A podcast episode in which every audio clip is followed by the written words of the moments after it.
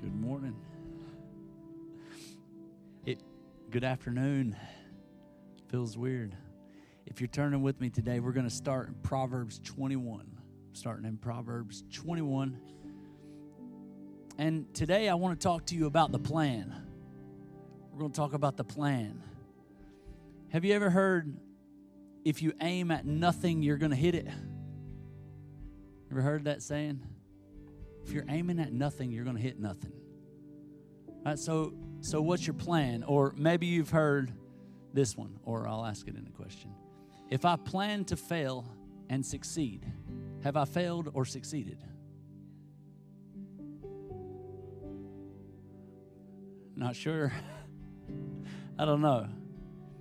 If you fail to plan, you've planned to fail. You heard that one? Today we're talking about the plan, and I want to ask you what's your plan? And how are you going to do it? Like, do you have a vision or a dream? Have you written anything down? Have you told anybody? Like, what's your plan? What's your vision? What's your dream for you individually? Like, for you as a person? This year, what's your plan? Are you going to grow in any area of your life? You're going to further your education, or you're going to grow spiritually, or you're going to become a better leader, or you you want a better marriage. Do you want to? What's your plan? Do you even have a plan? Do you have a vision, or are you just kind of floating along down the river of life? Do you have a vision or a dream for your family, your kids? What about your marriage? What about your health? I mean, some of us would say, yeah, I need to, I'd really like to be in better health. I want to live longer. I want to be there for my kids and my grandkids. And I want to be a good steward over this body, the temple that God gave me. So, what about your health? Cool, you want to be healthier, you want to be in good health, but what's the plan? Do you have a plan? Because if you don't have a plan, we all know it's probably not going to happen. What about your finances? What about your purpose? What, what about what about this one?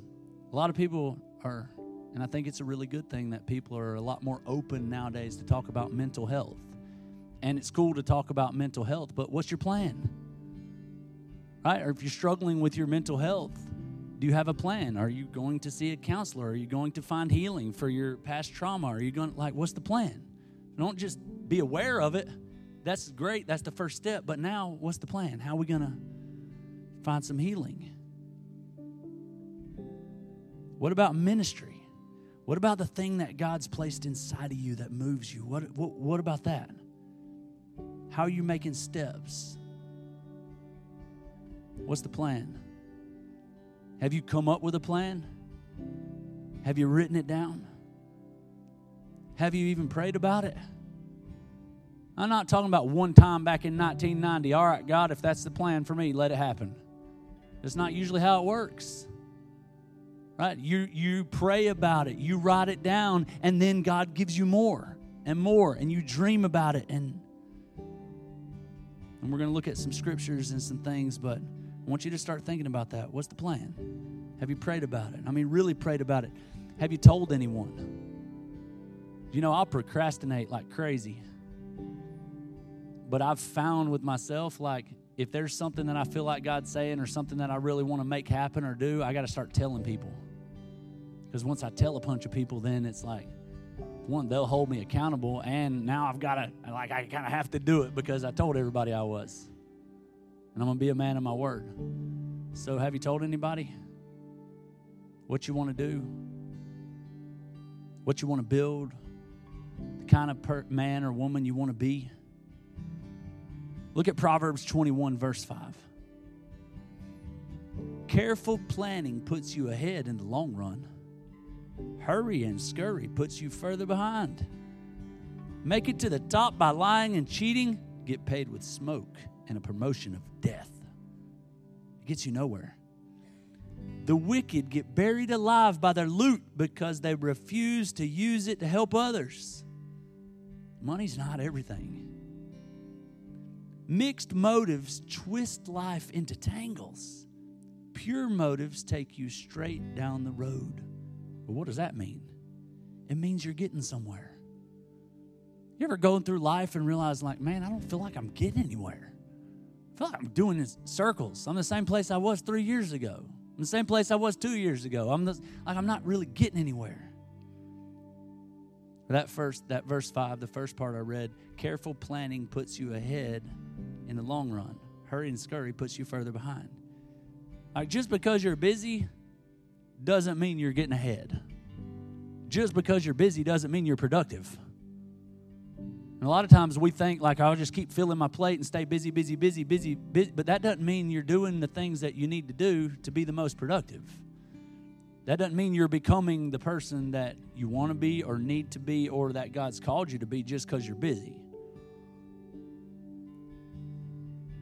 Careful planning. See, time and change are going to happen right? Like time's going to go by. Whether you like it or not, 2023 will be over in a year and you'll be a year older and we'll all have more gray. Like time's going to keep on clicking on by and things are going to change whether you like it or not. Things in your physical body are going to change, things in the world are going to change, leaders will rise and leaders will fall and stuff changes and time keeps going with or without you. No one no human alive is richer or poorer in time or change. Uh, we all get 24 hours a day. Do what we want to do. Like we none of us can stop it or add more to it. But listen, if you make a plan, then time and change will work for you. Right? If you don't make a plan and you're just kind of living your life and you're not you don't have discipline and you're not following a plan, then this year I want to be healthier. And then next year I still want to be healthier. And the next year I still want to be healthier because there's no plan. And so time and change are actually working against me. Like it's getting harder and harder. But if I make a plan and I stick to that plan with some discipline, then time and change is a positive thing because next year I'm smarter. I got that degree. Or next year, I'm in better shape. Or next year, uh, I'm stronger spiritually. Or next year, I can pray powerful prayers that move me and move the heart of God. Next year, because I made a plan. So, time and change work for you if you make a plan. But they will work against you if you don't have a plan. So, what do we do? Well, I've said it 114 times already, I think. You make a plan, but then here's the real key you got to set a time or a deadline. Psychologists say that making a plan is a waste of time for the most part if there is no deadline or there's no time set on the plan because it's still just a good plan right? It's still a wish. Like there's no, I'm going to get it done by this time, or I'm going to do this this year, or I'm going to do this every day, or so. Not only do you need to make a plan, but you got to set a time. So, whatever it is, whatever that dream, whatever that vision, whatever you've written down and you're praying about every day, put a time on it. Right? I want to see this come to pass. Hey, by this time, I'm going to do this, this, and this. I'm going to get this done. Do y'all have that little short video? I got a video of myself and a plan that I made. It's me and my brain going back and forth, and I thought y'all would enjoy this video. it's All right, short. we just made ourselves a plan. Look at this plan. We're so good at planning. We're marvelous at planning. Yeah. Hmm. Now all that is left is for us to do the plan. Ah, the doing, yes. Yes, the doing. Mm. Mm. Take a five minute break, ten minutes, one hour. Forget the plan. Forget the plan.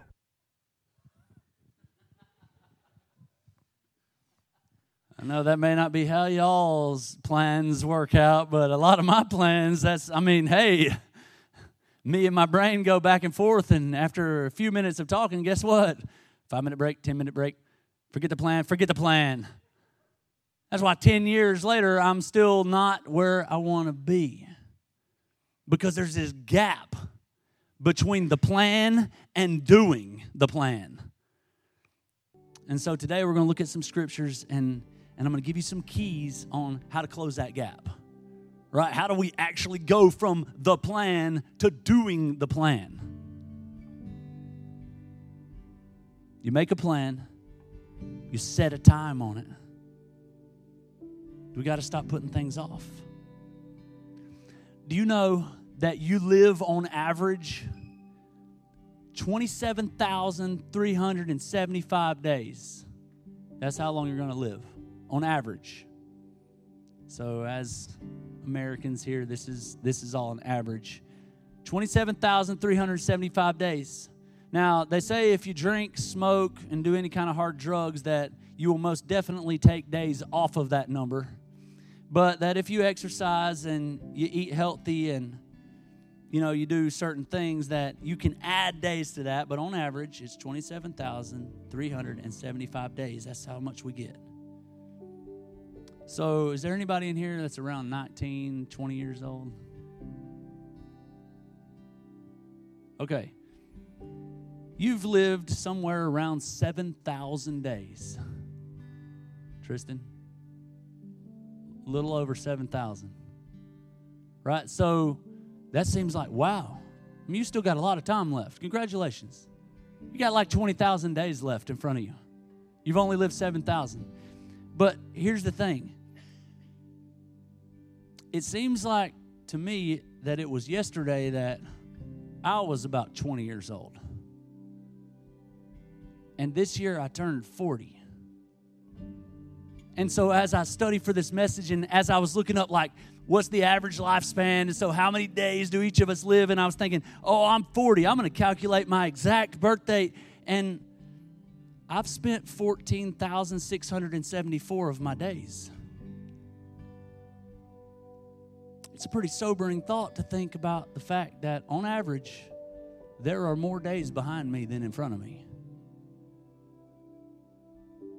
I've already spent now, I plan on living longer than the average, so don't get worried. But going by the averages, on average, I'm already over halfway there. I've already spent more than half of my days, and it goes by so fast. It goes by quick.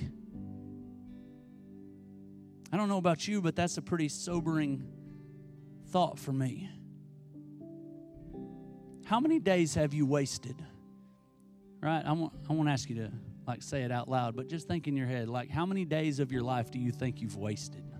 Just not productive, not really done anything that matters, not done anything that contributes to the kingdom of God or to your family or to like how many days have you wasted in your life that you could have done something else?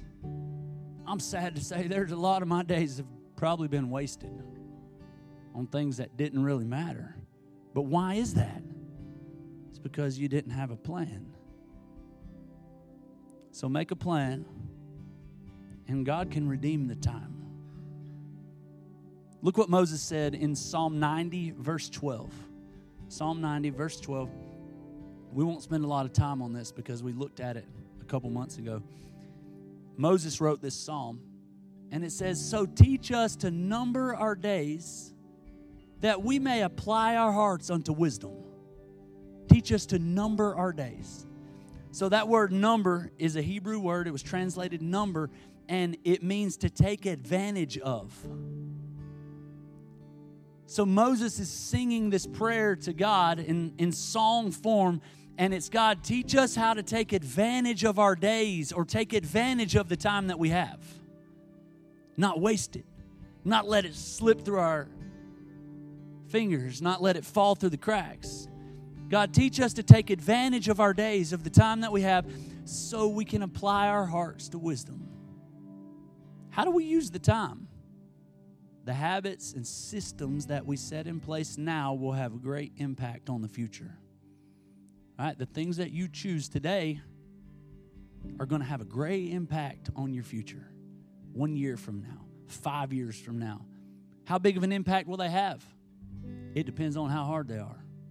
A lot of times, the harder the thing you put on yourself right now, if you could put something on yourself right now that seems impossible, but it's getting you closer to the person you want to be, to where God wants you to be, then in a year from now, five years from now,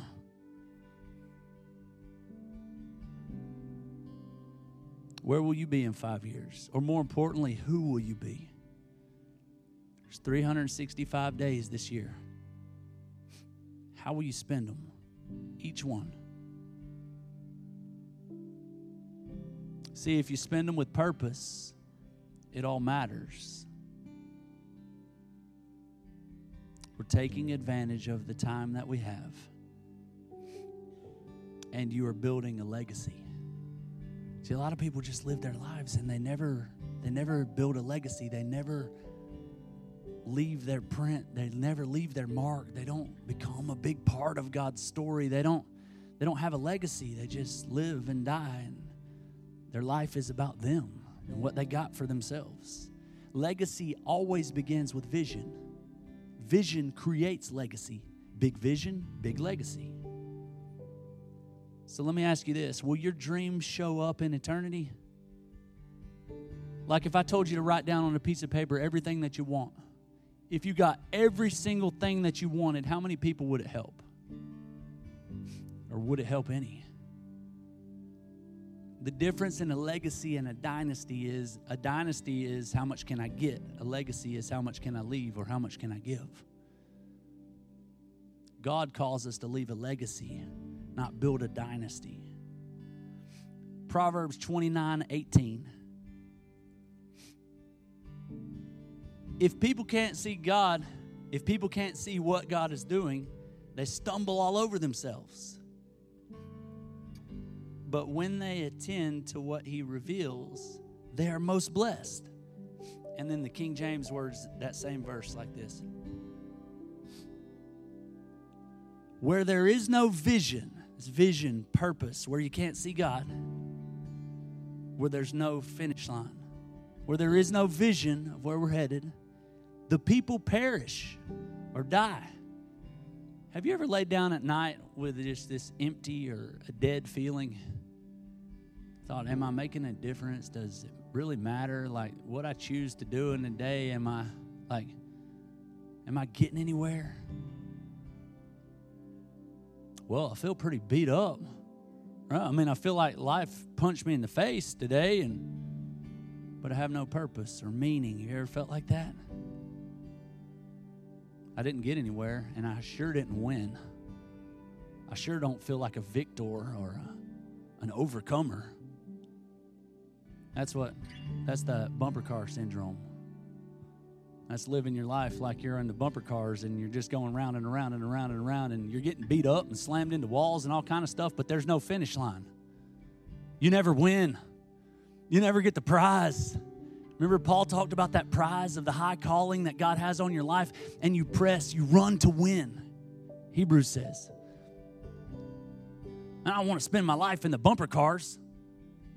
We're going to get beat up either way. We're probably going to have wrecks either way, but I don't want to spend my life going around in circles in the bumper car lane getting beat up and never cross the finish line and never win. I want to win. I want to see giants fall. I want to see the world change. I want to leave a legacy.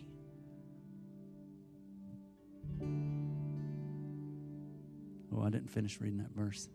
Where there is no vision, the people perish. But he that keepeth the law, happy is he. That word law, it's a Hebrew word. It was translated law. It means regulation, teaching, or instruction. It's like training.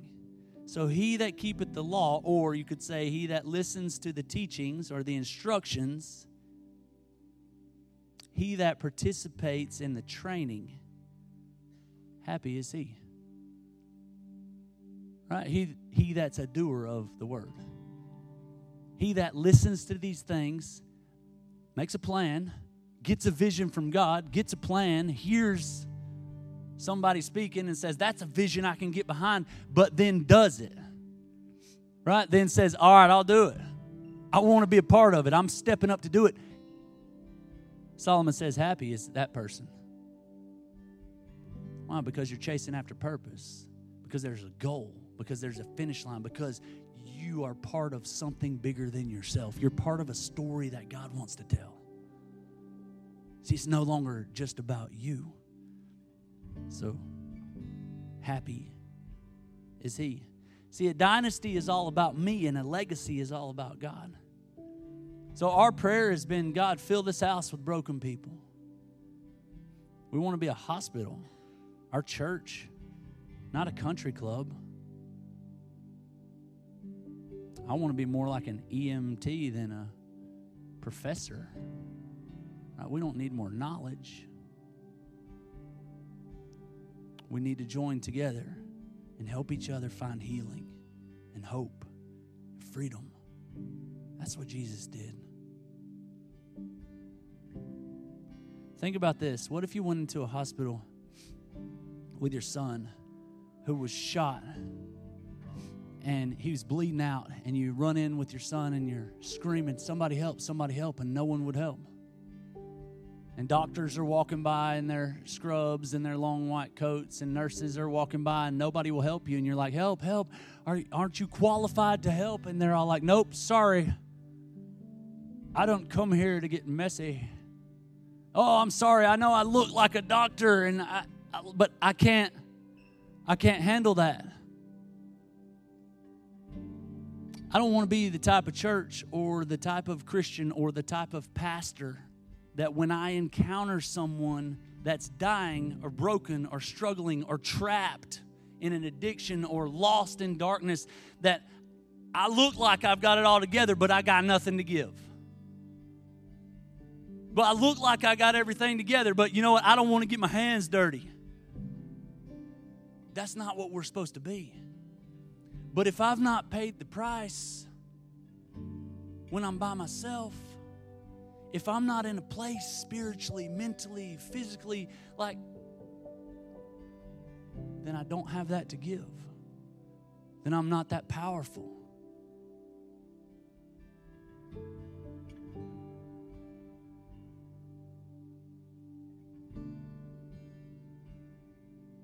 I'm not talking about salvation. Salvation is free.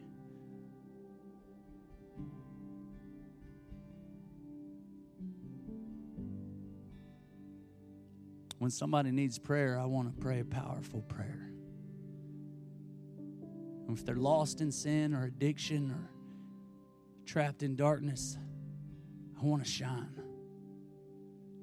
I don't want to look like I've got it all figured out and have nothing to offer. I guess what I'm saying is, I want more. And I've been praying that for about two months. I've just been praying to God, I want more. I want more. And God's been answering me on that same prayer. Like, what is more? And I felt like God said to me when I prayed that prayer the other morning, I said, God, I want more. And He said, What's more important, your feelings or my will? See, God, I want more strength. Okay, cool. It takes more discipline. Well, I want to have more impact. Okay, it takes more sacrifice. You want more, but it's going to take more. What are you willing to give? You see, there's a price to pay. Salvation is free, but the anointing will cost you something. If you study your Bible for long enough, you're going to see that. Salvation is free, but the anointing will cost you. You must train yourself to be mentally tough. Self discipline is it's like working out. If you just do it one time every once in a while, it is not effective. If I go do one workout a year, that's not effective. Right? It, it doesn't help. Surrender is not a feeling, it's a decision to obey. It's not like, oh, I feel I, I surrender. Surrendering to God, surrendering your life, your feelings, your wants, your taking up your cross is a decision to obey. It's a decision to, to take action, to obey what He's calling you to do. So I'm telling you, come up with a plan. Cool, you're going to be a better person next year. Cool, you're going to get in shape next year. Cool. Oh, that's great. You're going to be more generous. What's the plan? They say the road to hell is paved with good intentions. Pastor Bruce says that declaration is fine as long as it leads to investing. Like you could declare a thing. I declare I'm going to be an excellent piano player, but then that needs to lead to me practicing the piano. Otherwise, it's ridiculous for me to keep declaring a thing that I'm not willing to put in the work to do. In fact, it discredits me. And it, it makes my word no good because people say, man, he's been saying that for years and he ain't doing it. Right? So, declaration's fine as long as it leads to investing. My plan is to train my mind, my body, and my spirit to be a better man so that I can handle all that I'm praying for. That's my plan. And here's the strategy. See, I wrote it down. And this is how I'm going to do it. I've written it down and I put a timeline on it. Um, and I didn't just sit down and write this down in a few minutes. I've actually been writing these on post it notes because God's been speaking it to me, and I thought it was just for me for months. So, like, this whole thing was formulated from messages I've preached throughout the whole last year, and every single thing on the list has a major purpose. Like, I could almost preach a whole message on each one of the things that, that I put on this list to be the man that I want to be next year.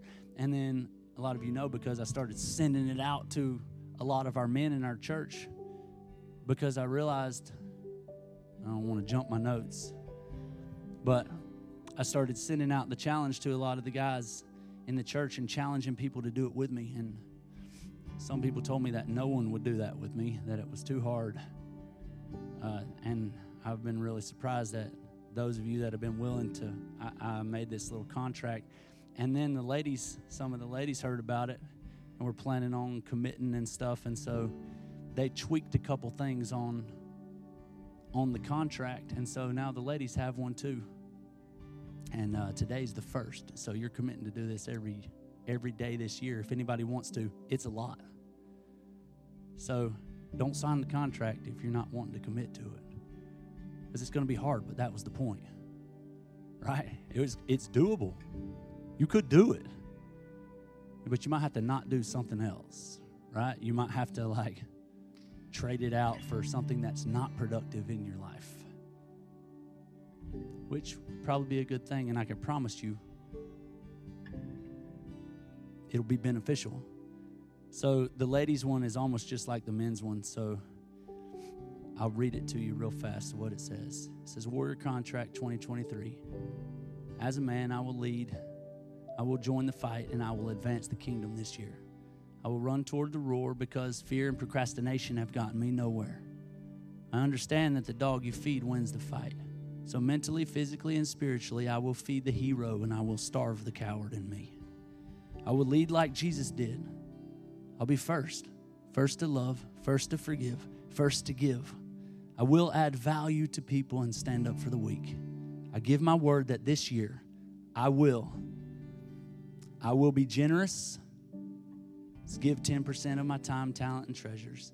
I will be grateful. Write down five things a day that I'm grateful for and let one person a day know. I will pray out loud five minutes a day. You know, if you commit to do that, pray out loud five minutes a day, that by the end of this year, you will have prayed out loud 1,825 minutes out loud in a year. You know, when you speak something out loud, your words are powerful. Right? And when you speak it out loud and your ears hear you saying it like each each one of these things i there's a reason. The next one i will read the word for 10 minutes a day. That'd be 3650 minutes i will have read. I will do 100 push-ups and 100 squats a day. 36500 of each next year. And then there's i will not look at pornography i will not be offended and I will not make a decision motivated, motivated by fear. This is what type of man I choose to be a today man, not a one day man. I will run to win. I will not live my life lacking purpose, courage, mental toughness, discipline, or self confidence. My relationship with God will grow, and I will be ready mentally, physically, and spiritually to win the fight. And there's a place for a signature. And then I put this Bible verse on the bottom Blessed be the Lord, my rock, and my great strength, who trains my hands for war and my fingers for battle. Psalm 144, verse 1. And the ladies' one is almost exactly the same. I think they changed out one or two of the things.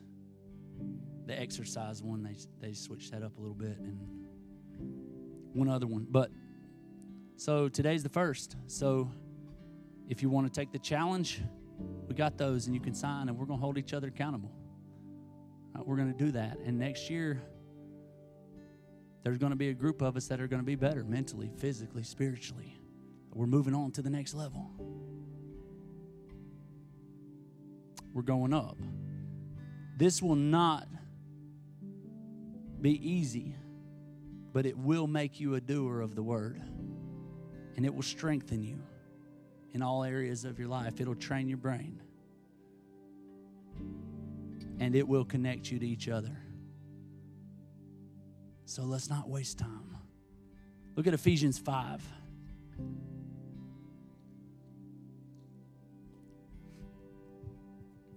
Don't waste your time on useless work, mere busy work, the barren pursuits of darkness. Expose these things for the sham they are. It's a scandal when people waste their lives on things they must do in the darkness where no one will see. Rip the cover off of those frauds and see how attractive they look in the light of Christ. Wake up from your sleep climb out of your coffins, Christ will show you the light. So watch your step, use your head, make the most of every chance you get. These are desperate times. Don't live carelessly, unthinkingly. Make sure you understand what the Master wants. Don't drink too much wine, that cheapens your life. Why? Because you miss moments drink the Spirit of God, huge draughts of Him. Sing hymns instead of drinking songs. Sing songs from your heart to Christ. Sing praises or thanks. Be grateful over everything. Any excuse for a song to God the Father in the name of our Master Jesus Christ.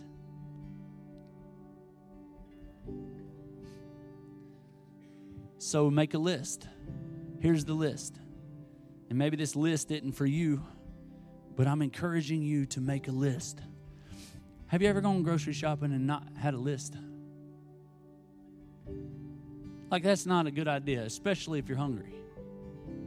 Or, like, if Jesse will tell me like five things hey, can you stop by Walmart and grab, you know, toilet paper, laundry detergent, milk, and and then if I don't write it down or I don't make a note in my phone, and then I stop by the grocery store several hours later on my way home, and I'm walking through there thinking, what in the world was I supposed to get? What was it? And you're walking up and down aisles. Well, guess what? Then you end up getting things you don't really need. Oh, that looks good. Oh, I hadn't eaten dinner yet. Oh, that looks wonderful. And you're loading up your cart, and with the price of groceries now, it doesn't take but about this much to be a $100 you're spending money that you weren't supposed to spend. You're getting things that you don't really need. And then sometimes you walk out of the store and you never did get what you do need. Right? You forgot one of the things that that you were supposed to get. Why? Just because you didn't make a list. You didn't write it down. Did I just couldn't remember it. It was no fault of my own. There was no evil intent, or I wasn't thinking like, I'm not going to get the toilet paper. Wait till she's up in the middle of the night. Right? Like there's no there's no evil intent. It's just if you didn't write it down, you didn't get what you were supposed to get, and then it could be bad. So write it down.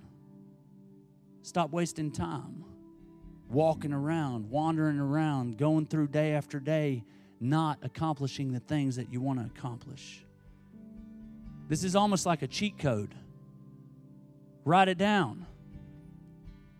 Then you read it, you speak it, you tell people that'll hold you accountable, and you put a time on it. Steve Harvey has this motivational video about this, and I watched it and it was good, but it's too long to play you guys right now. So, the short version of it is he says that there are two things you can apply right now and it'll change your life. And he said, You know, I started doing this when I was a nobody and broke, and I started doing these two things, and it's based off of two Bible verses that I was taught when I was a young man, a teenage boy. And I started doing these two things, and my life changed. The first one he said was, um, It's that Bible verse that says, You have not because you ask not. And he said, Oh, are you, I mean, you want all these things, you want to see these things in your life. Have you asked? Have you asked anybody about it? Have you asked God about it? Like diligently. Have you been praying about it? Have you asked God to help you with it? And then have you been writing down answers and ways that you could get it or ways you could stop doing it or whatever it is that that you're asking for? You have not because you ask not. So have you been asking God? Have you been asking people? Have you been trying to make connections and do the things you need to do to get that? The second one was also based off of a Bible verse it's in um, Habakkuk 2, where it says, um, Get a vision and write it down, make it plain. Message Bible says, Write it in big block letters so that somebody running by can read it. Right, write it down. That was his second one was write it down. Get a vision board. He said, I've never met a successful person. I've never met a wealthy or successful person that didn't have a vision board or notebook papers with it written out what it is that they want that they look at constantly that they pray over that they try to figure out how that they strategize by looking at their he said write it down. Write it down and then read it to yourself every day. Speak it out loud and pray about it. Talk to god about it. If you don't write it down you'll forget You'll go days and weeks and months. And you'll forget. You'll grow complacent. Um, they did a study, and study was on like if you're sitting and listening to a talk like this one today, like me sitting here talking to you guys, and if you're sitting here and listening and you just listen, you're a hearer only, like James, Jesus' brother, talked about. If you're a hearer only and you're just sitting here listening today, that they say the average person is going to retain about 5% of what I say. Which is pretty depressing for me if I think about how much I put into these messages. If I think that most of you guys are only retaining about 5% of that. Um, but then it also makes me feel okay about using repeat material and saying some things over and over throughout the year. because the chances of that being the 5% that you remembered from a few months ago is pretty rare. So uh, but they say that you'll retain about 5% of what I say. Some of you a little more, some a little less. That's 5% is the average. But listen to this if you take notes, that goes up to 35%. You'll retain if you just took a few notes during the message. If you take notes and act on what you learn, or go back and re listen to the message, if it's a recorded talk or message or college class or whatever it is, if you go back and re listen to it just one time and act on something that you heard, it jumps up to between 90 and 95% retention rate. You remember almost everything that was said. Because you took the time to take some notes and then actually do something. Like to remember it, to do something. So write it down. I encourage you. Go to God, pray, write it down. If you sign one of these contracts, read it every morning. Get up and read it and remind yourself what you're doing. And then get your notebook out. When you, are committing, one of those things is that I'm going to write down five things I'm grateful for. When you write those down, and just jump over to your other page and write down the things that you're dreaming. Write down the things that God's showing you. Guess He'll start speaking through that pen. I promise you. Does it for me. And it'll do it for you. So write it down. All right, we need to land this plane. What's the plan? What do you believe that God can do through you?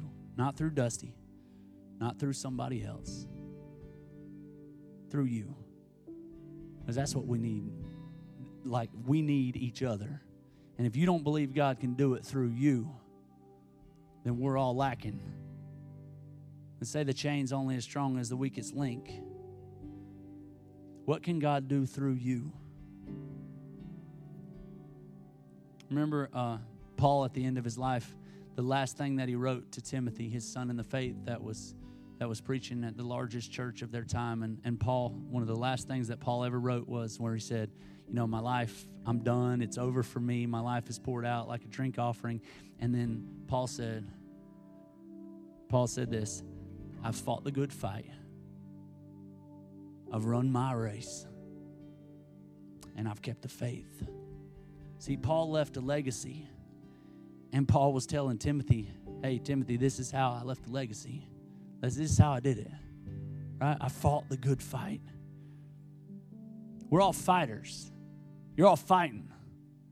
You're fighting in life. You're fighting to make it, fighting to survive. You fight with each other. You fight with, like, I'm sure you've been in some fights.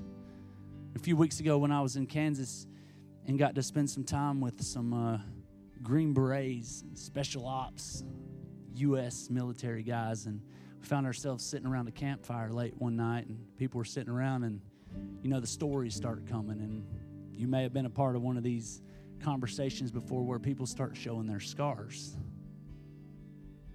And I usually like those kind of conversations. Right? It's usually kind of fun. Yeah, I got this one right here. A horse. I have one on my forearm where a horse bit me and twisted and just tore my skin. And like, I think that's a pretty tough looking, that's a pretty tough scar. Not when you're sitting around the campfire with green berets. You start kind of covering up your scars, like, oh gosh, don't ask me. Yeah, we were busting in this building and there was 50 armed men and they were trafficking this young girl and we set a bomb charge on the door and the shrapnel flew off of, from one of their little pipe bombs and it ripped my face right here and almost took out my eyeball. Right? Like you tell some crazy like these guys have been through some they've been in some fights. They chose to be in those fights to do good and to do right and and okay you're looking around like whew that's some serious stuff and then i look over at you like hey you got any scars like yeah you see that scar on my thumb? Pipe cutter slipped off in my mom's bathroom one time. True story. That happened from one of those little stupid clamp pipe cutters. Cut my. Bro, that's embarrassing. like, nah, my skin's so tough I don't scar. Next. I want to get into scar sto- telling story with these guys. So, what about when you sit around spiritually with people and when I'm older, like Paul was here, and I'm leaving my legacy and I'm sitting around with my grandkids and my great grandkids, and I'm looking at what all God's done through us and through this church and through my family and through my kids and and, and when I'm looking at all that and we're sitting around and we're comparing scars, man, I want to point back at some times like, yeah, you see that scar? That's where I stood up and fought for my family. You see that? I, I don't want to look back and be like, yeah, man, I got a scar right here from a Facebook fight I was in on, and I won that thing because I sent an emoji that, and then he quit messaging back. Bro, get out of here. I want to talk about some real battles, some real giants that I was a part of taking down some things that threatened to take my freedom and my life from my family and from mankind.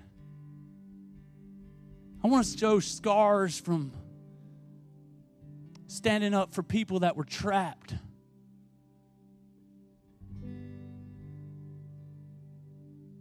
I want some real scars to show. I fought the good fight. I finished my course my race. Your race isn't the same as my race. My race isn't the same as your race. Y'all weren't supposed to stand up here today and present this. I was. My race. Don't look to the left or the right. You know what? When I when I go watch one of my kids in a sporting event, right when Malachi was running track, um, You know who I watched when they were running around that track? Malachi.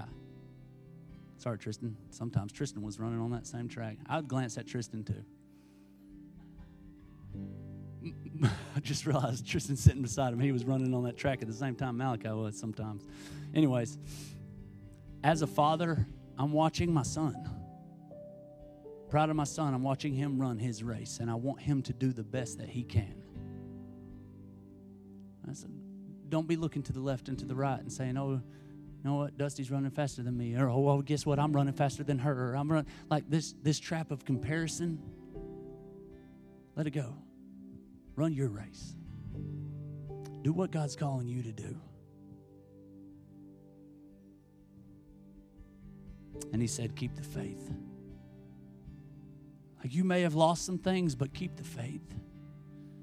Don't stop believing.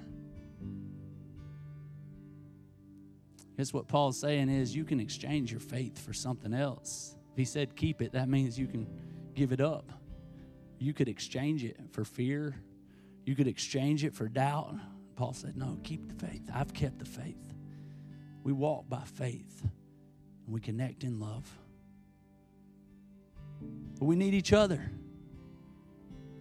Can I close in Ephesians 1 in Ephesians 4?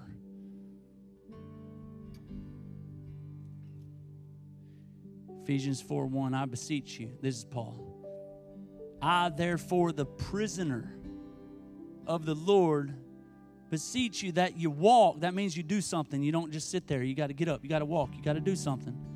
Worthy of the vocation wherewith you are called, with all lowliness and meekness and long suffering, and forbearing one another in love, endeavoring to keep the unity of the Spirit in the bond of peace. Why? Because we need each other to be powerful. There's one body and one spirit, even as you're called, one hope for your calling, one Lord, one faith, one baptism, one God, and Father of all, who is above all, and through all, and in all. One, one, one. Do you notice the theme? To walk worthy of the call or the purpose that's on your life. One, one, one, one. We need each other. And we need people that are willing to invest. That's the heart of a father or a mother, that we would invest.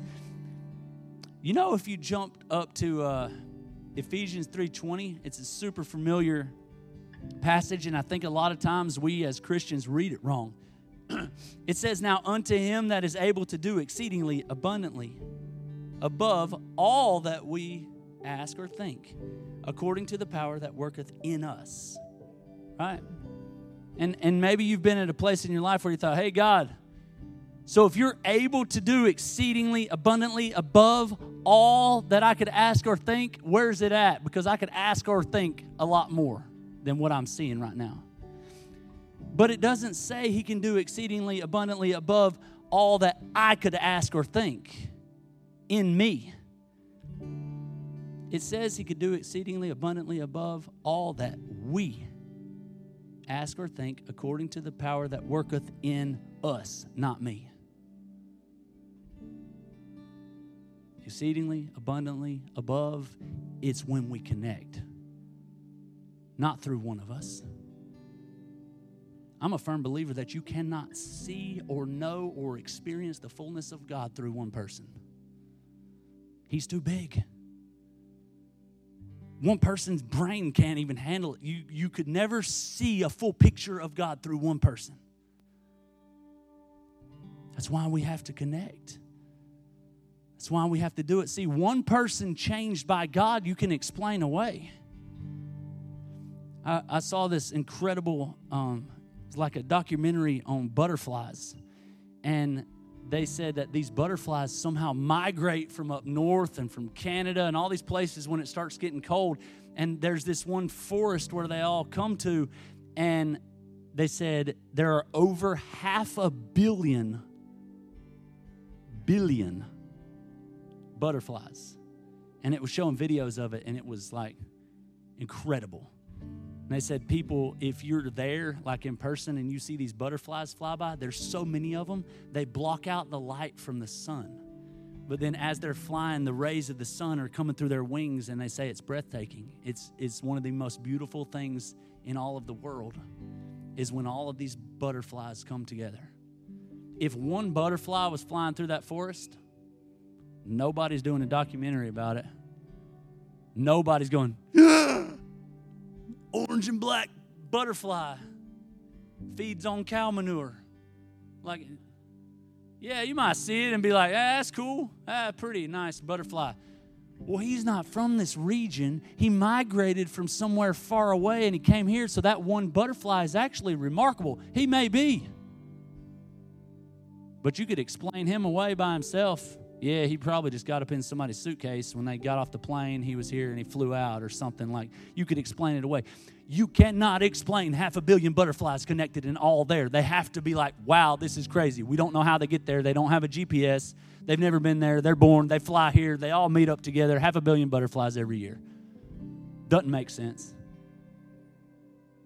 And it's wow. People are like, oh.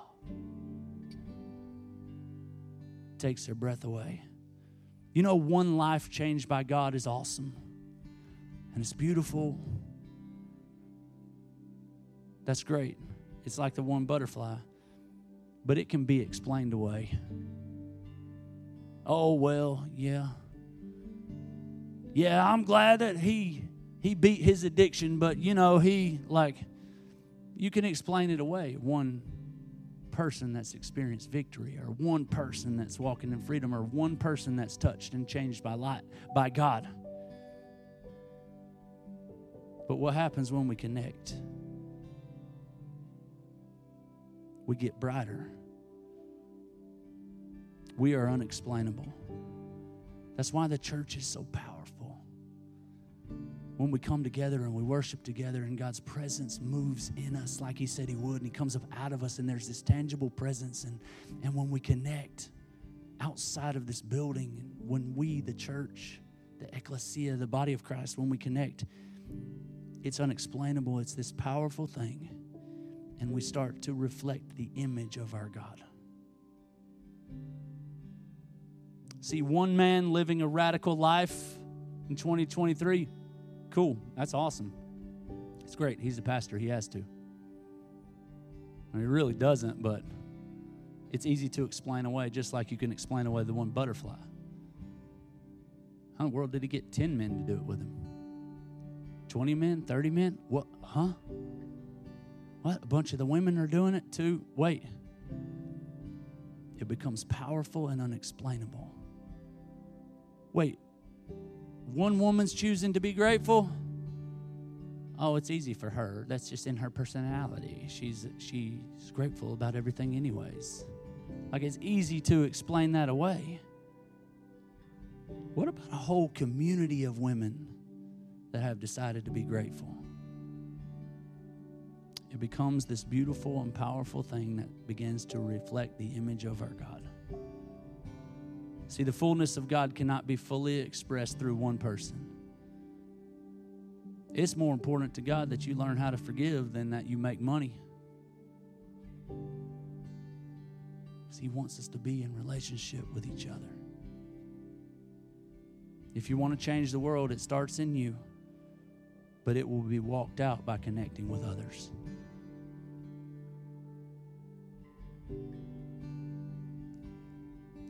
So let's pray. Hey, God, thanks for giving us a plan. God, thank you for giving us free will and choice so that we can choose. And God, we choose to love you. God, we choose to believe that you sent your son to die on a cross for us and pay for our sins so that we could be in relationship with you. We choose to believe that we are free because of the price that you paid.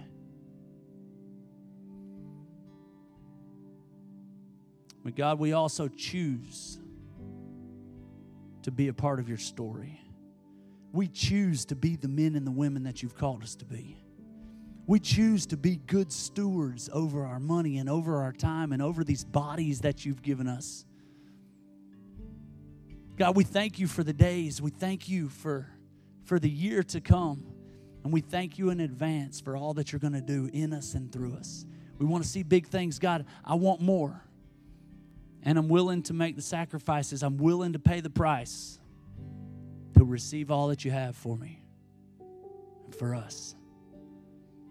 So, God, we believe that you're going to do exceedingly abundantly more than we could even ask or think. We love you. Thanks for loving us. In Jesus' name, amen.